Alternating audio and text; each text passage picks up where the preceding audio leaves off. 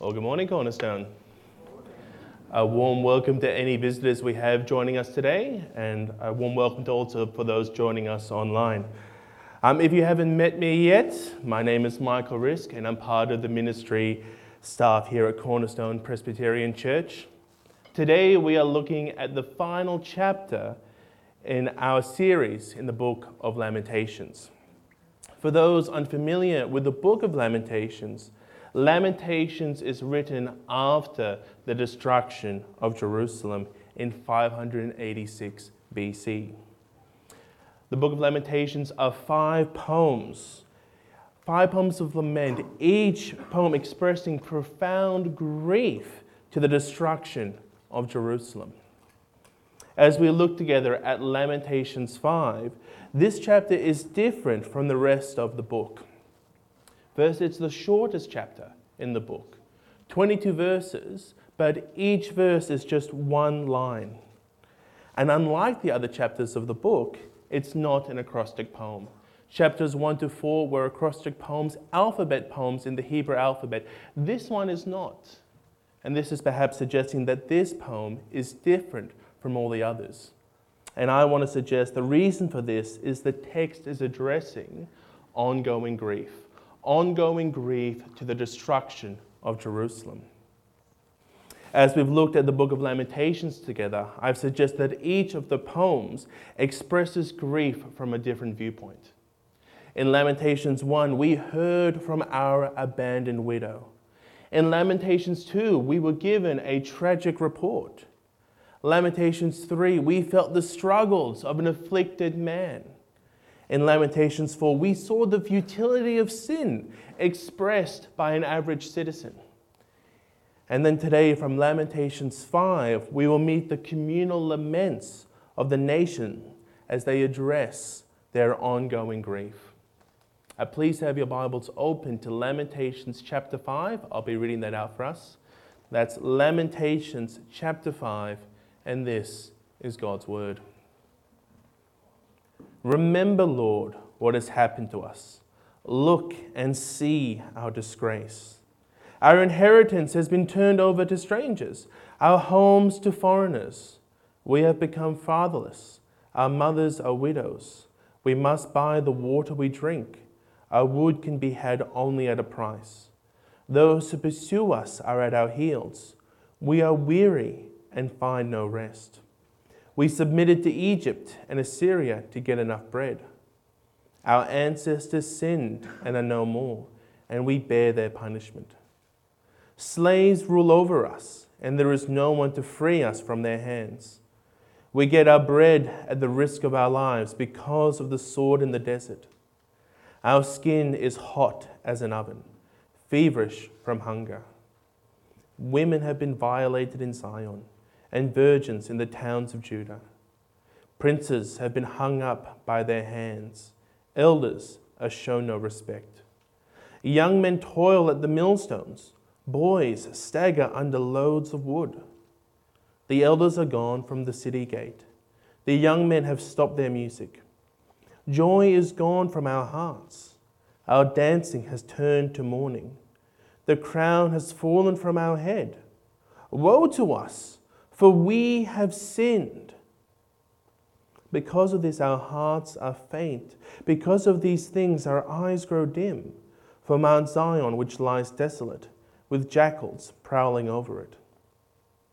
You, Lord, reign forever. Your throne endures from generation to generation. Why do you always forget us? Why do you forsake us so long? Restore us to yourself, Lord, that we may return. Renew our days as of old. Unless you have utterly rejected us and are angry with us beyond measure. Let's pray. Our Heavenly Father, Lord, as we look at this final chapter of Lamentations, Lord, we pray that you would equip us to better deal with ongoing grief. Father, we pray that as we open up your word now, that you would give us ears to hear. And Father, I pray also be with me as I preach your word this morning. Give me clarity of speech and the conviction, the energy that is needed to preach your word this morning. We pray all this in Jesus' name. Amen. After a disaster, it's all hands on deck, isn't it? Send the foreign aid, provide monetary relief, deploy the troops if you have to. Let's just get in there and alleviate the suffering before things get worse. The question is will help still be there a month after the storm? Will foreign aid still come? Will money still be sent? Once things have settled, will help still be there? Uh, we do this all the time, don't we? Something happens, someone falls seriously ill, the house burns down, someone dies. When tragedy strikes, it's all hands on deck. A meal roster is set up. Help is given. Phone calls and cards are made. Help has come to alleviate the suffering person, the suffering things before things get worse. Warmth is shown to alleviate the cold, numbing effects of loss. But what about a month after the tragedy? Will meals still be there? What about a year after the loss? Will cards and phone calls still be made? When the suffering and hurt is still felt, will warmth be shown to a still numb and grieving soul? Lamentations 5 is a poem of lament that addresses the day after tomorrow. Lamentations chapter 1 through to Lamentations 4 were laments in direct response to the destruction of Jerusalem. The feelings communicated were raw, they were painful. Uh, we saw bodies lying in the temple, babies dying in their mother's arms, elders sitting in the street in sackcloth with dust on their heads, unsure what to do. And we saw tears flowing down the faces of the survivors as they lamented the destruction before their eyes. Lamentations 5 is the day after tomorrow. It's the month after, the year after tomorrow. Time has passed, but the grief is still there. Time has passed, but the suffering has not stopped. The hurt is still real. In many ways, the pain is still raw. C.S. Lewis, when speaking about his own grief, said this. He said, Tonight all the hells of young grief have opened again. The mad words, the bitter resentment, the fluttering in the stomach, the nightmare unreality, the wallowed in tears. For in grief, nothing stays put. One keeps on emerging from a phase, but it always recurs. Round and round, everything repeats. Am I going in circles? Or dare I hope, am I on a spiral? But if a spiral, am I going up or down it? Grief is not linear. There is no 12 week course, 10 easy steps that can help one get over their grief. There are many here in this church who are still lamenting years after the tragedy, years after the death of a child, a parent, or spouse.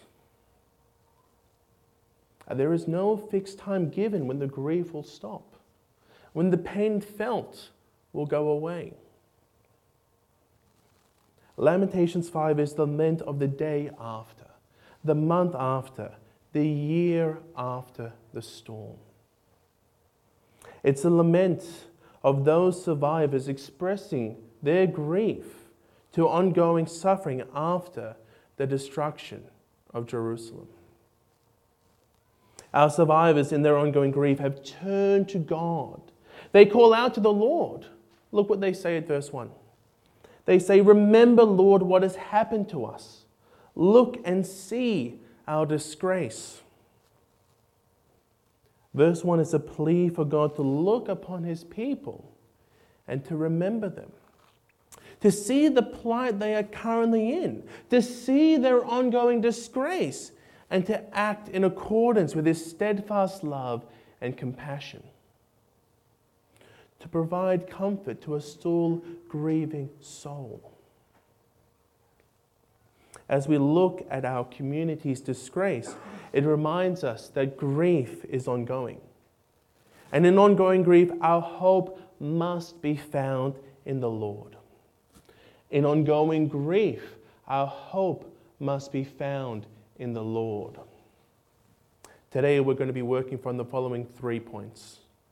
Point number one a community's ongoing hardships. Point number two, a community's ongoing humiliation. And point number three, a community's ongoing helplessness.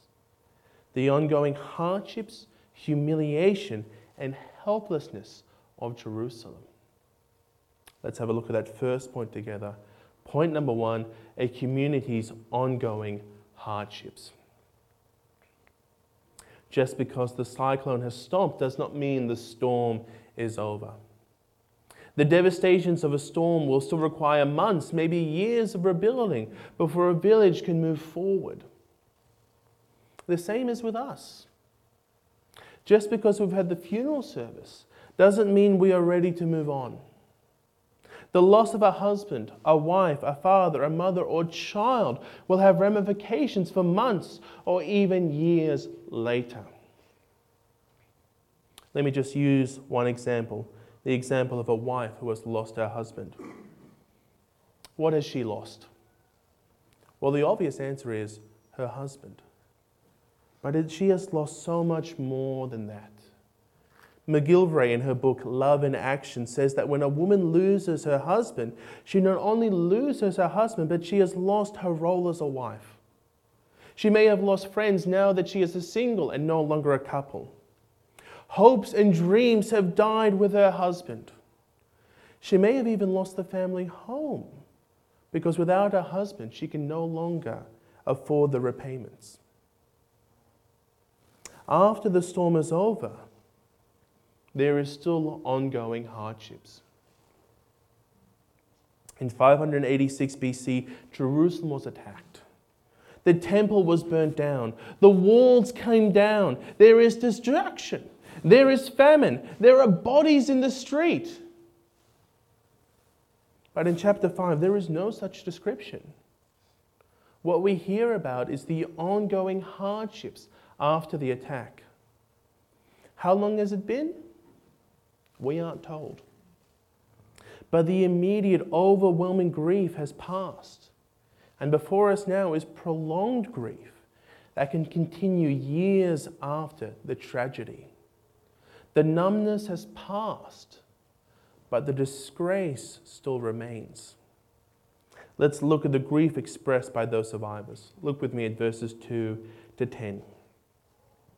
Our inheritance has been turned over to strangers, our homes to foreigners.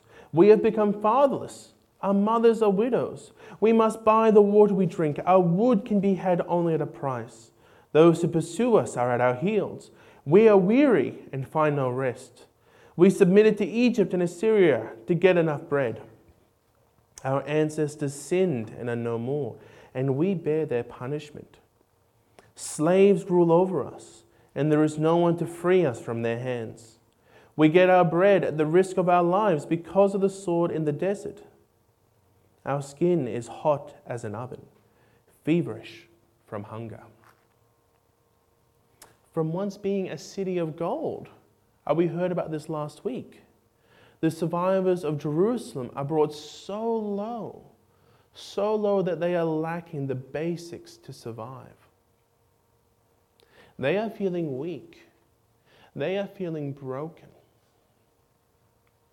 Do you see the ongoing hardships that they're enduring?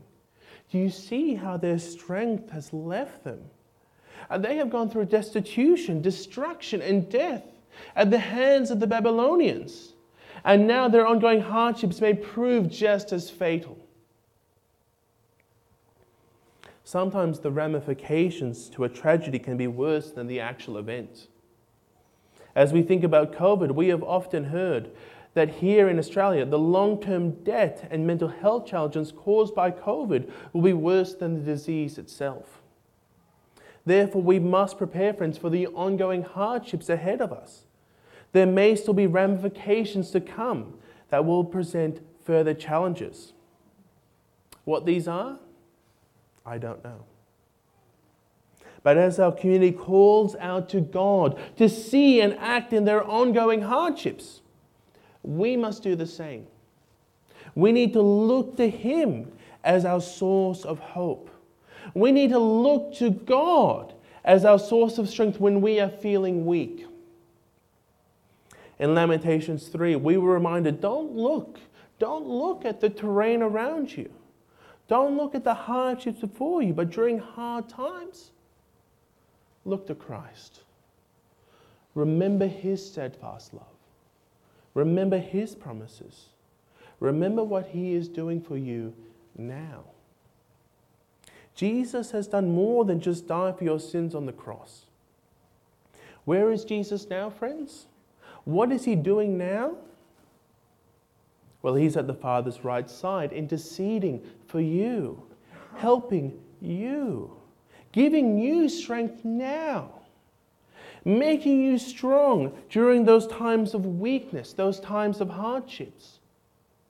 So cast your eyes on him the one who can help you not only through the storm, but the one who will help you once the storm is over.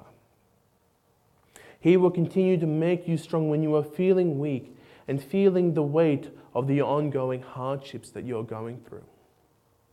He will continue to help you once the storm is over. The next thing our text talks about is the disgrace of humiliation. And this brings us to our second point.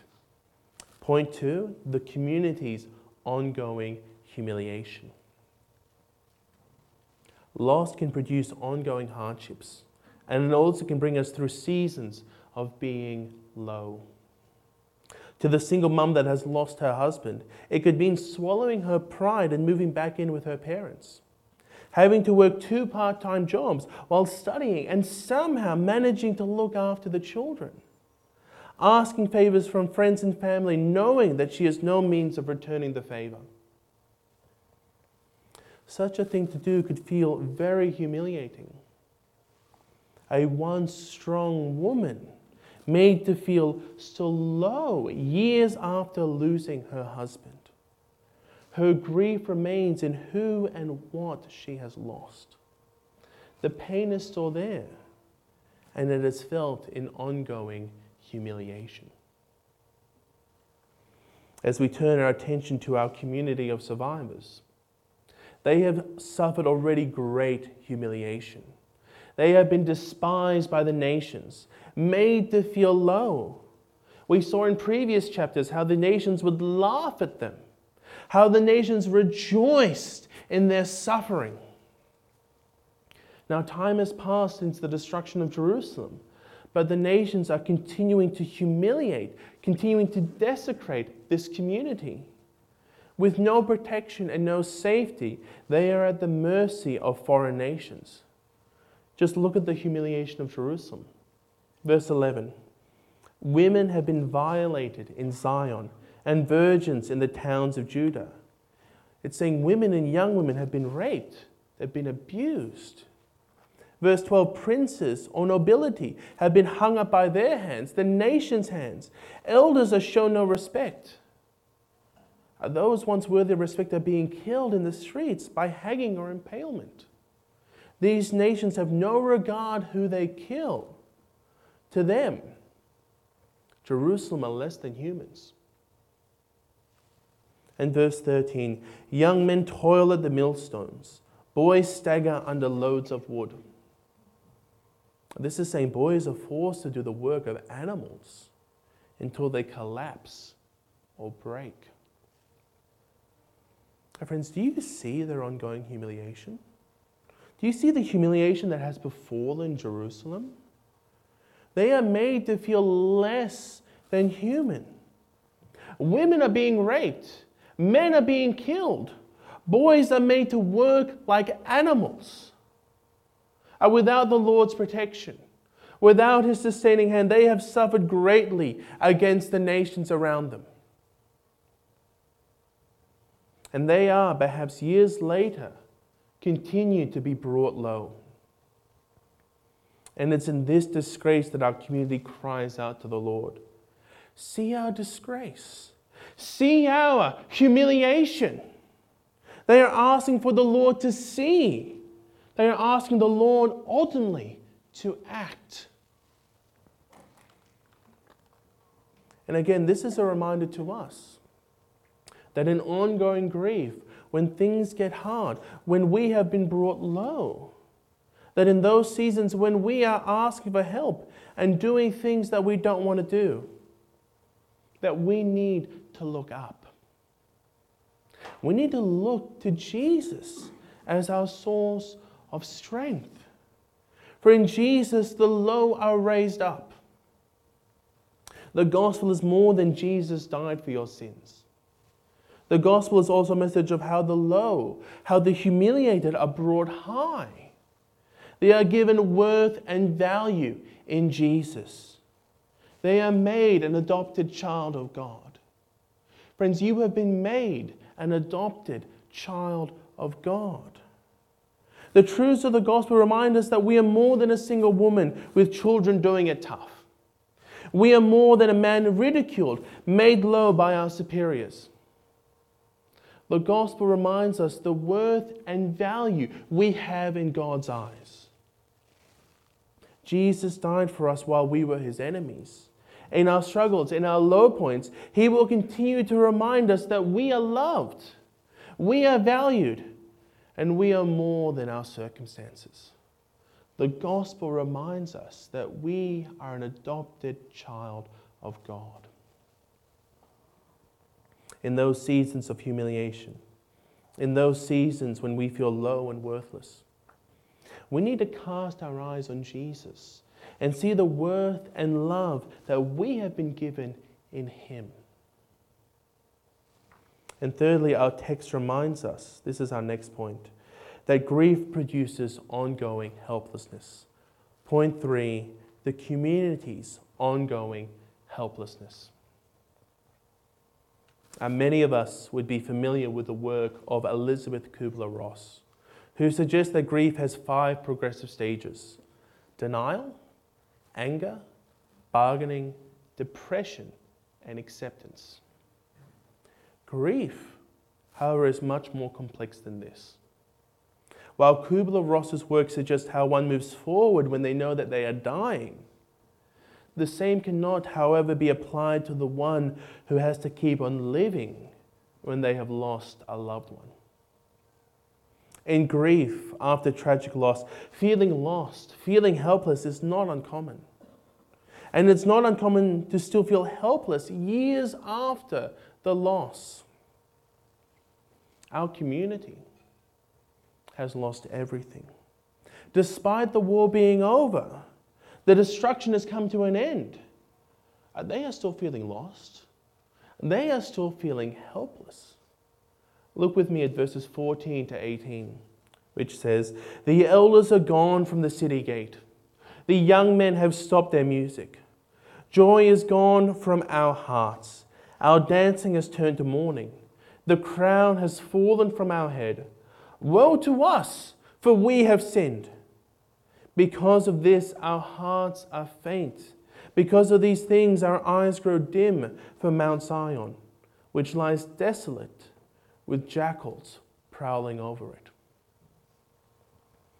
Do you hear? Do you hear how lost and helpless they are? There is no joy in these words. Our community would be wondering how do we live? How do we go on having lost everything? How do we go on when all we see is our hardships, our humiliation, and our helplessness. They who knew what it meant to live in wealth and prosperity, but because of their sin, they are now living in a city that has crumbled and fallen. Because of what they see, their hearts grow faint and their eyes are filled with tears. Friends, helplessness must find its help in God. As we look at these 18 verses, we can see Jerusalem's helplessness. It's a summary of their continued ongoing pain and helplessness since the destruction of Jerusalem. And in many ways, it is still raw. And these words are still honest. Again, we need to be reminded that when we are feeling helplessness, our help must be in the Lord. Our passage shows us this with the community's plea. And we see this plea. As we see this plea, we notice the paradox of lament. That they are wrestling with the searing pain of grief while wrestling with the good promises of God. Look with me at verses 19 to 22. It says, You, Lord, reign forever. Your throne endures from generation to generation. Why do you always forget us? Why do you forsake us so long? Restore us to yourself, Lord, that we may return. Renew our days as of old, unless you have utterly rejected us and are angry with us beyond measure. Our community remembers the Lord. They remember that He sits enthroned in heaven. They remember that He is sovereign and that He is in control. But they also see what is around them. They see their ongoing hardships, humiliation, and helplessness, and they ask the Lord, Why do you always forget us? Why do you forsake us for so long? There is a plea not to be forgotten and for the Lord to remember his people, to remember his covenant. And so after the plea comes the request Restore us to yourself, Lord that we may return. Renew our days as of old. Our community is asking the Lord would come back, that He would return to them, that He would be their God and they would be His people. But look here at verse 22 there is uncertainty in their request. Unless you have utterly rejected us and are angry with us beyond measure.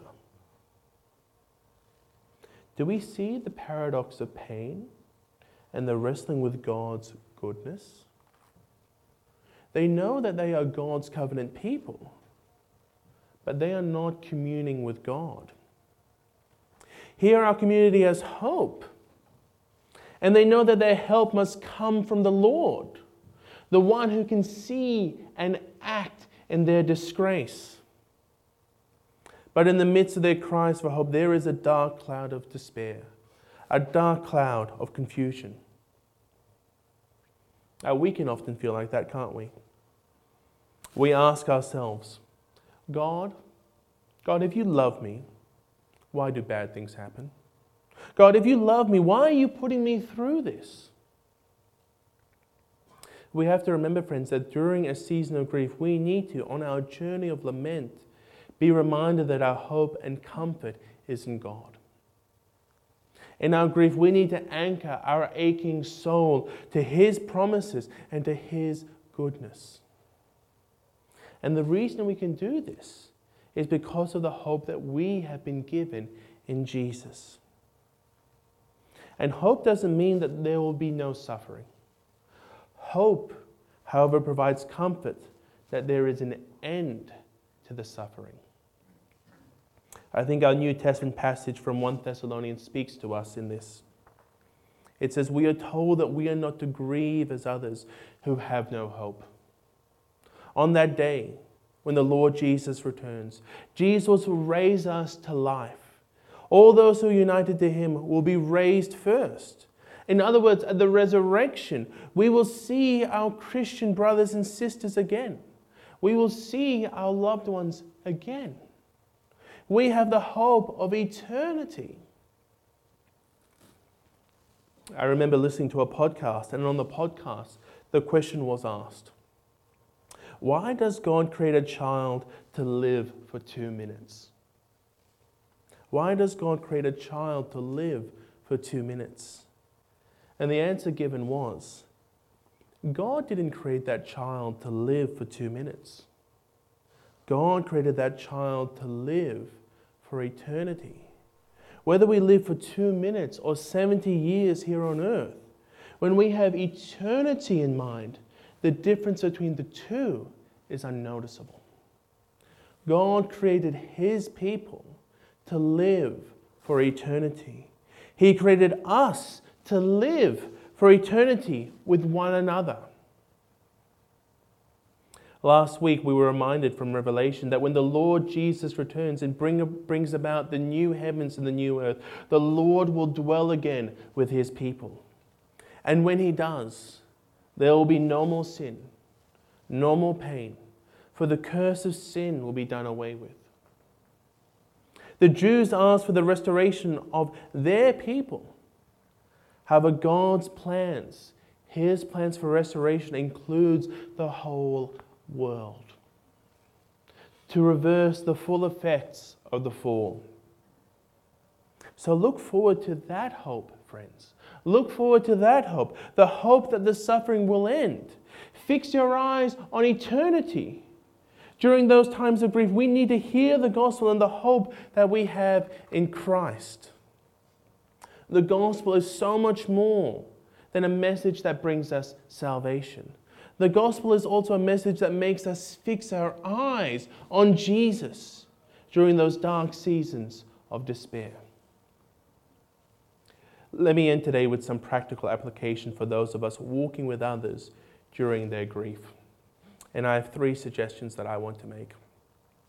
The first is sit with them in their grief. As I think about the story of Job, I think the best thing that his friends did was just sit with him for an, an entire week in silence. If your loved one is lying in bed, feeling, lo- feeling numb, lie down with them. Be with them in their grief. Grief can sometimes make us feel so numb that we don't know how to deal with our emotions. It will take some time before we are ready to speak. And when we speak, be there to listen.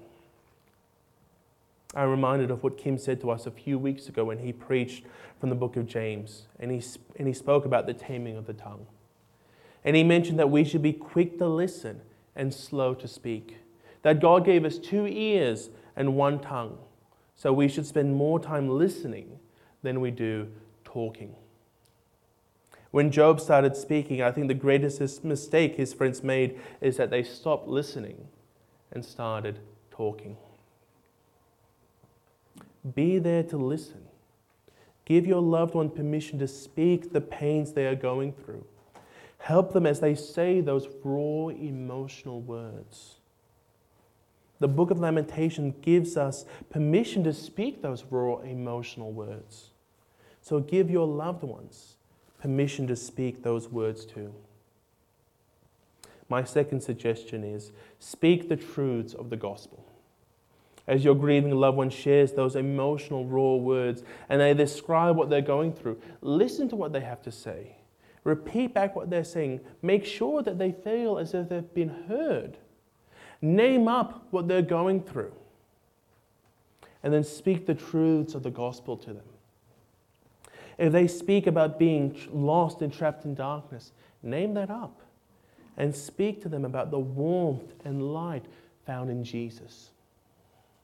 If they speak about feeling low and unworthy, acknowledge what they're feeling, but then remind them about the worth and high standing they have in Christ.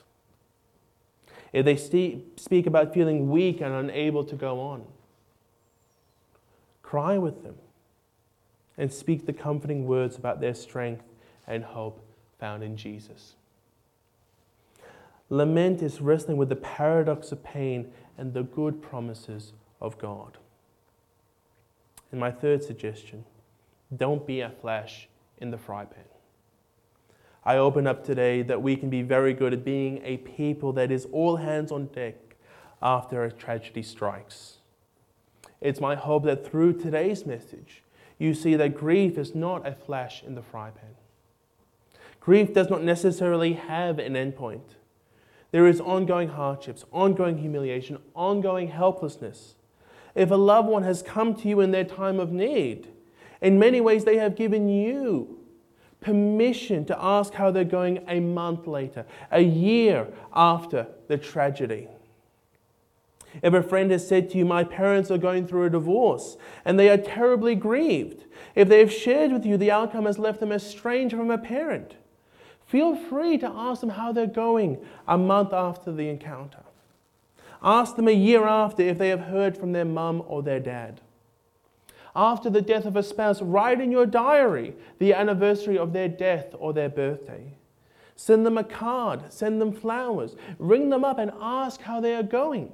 Sit with them, pray with them.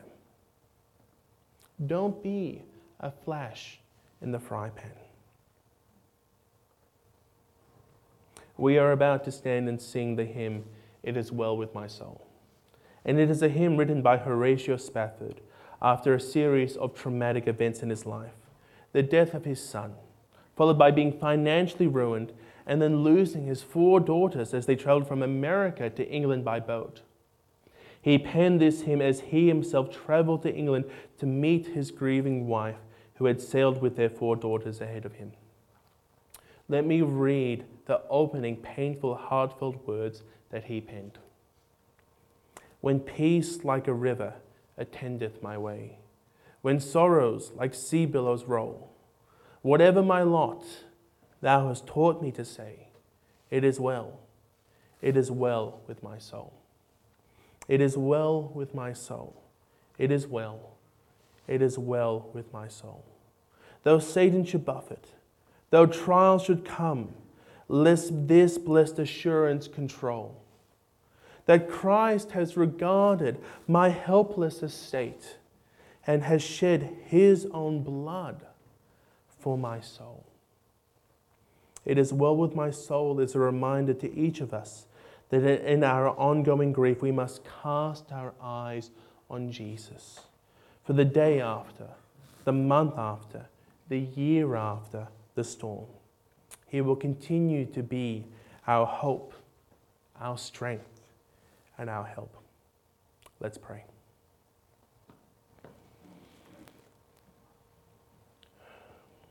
Heavenly Father, oh Lord, we give you thanks that Jesus is our hope, our strength, and our help. Father, in the midst of ongoing grief, by your Spirit, help us to cast our eyes on Jesus. Father, I pray for my grieving brothers and sisters here that you will comfort them by your Spirit. Lord, that you would speak to them the comforting words of the gospel. And I pray for those of us who will come alongside them, that you would equip us to walk with our loved ones during their time of grief. Father, we give you thanks and praise for the book of Lamentations, that in this book you have given us the words, the knowledge, and the theology of how to walk in grief and how to fix our eyes on Jesus as we go through the storm. And Lord, how to continue to fix our eyes on Jesus after the storm. Lord, we just pray all these things in the precious name of our Lord and Savior Jesus. Amen. Thanks, musicians.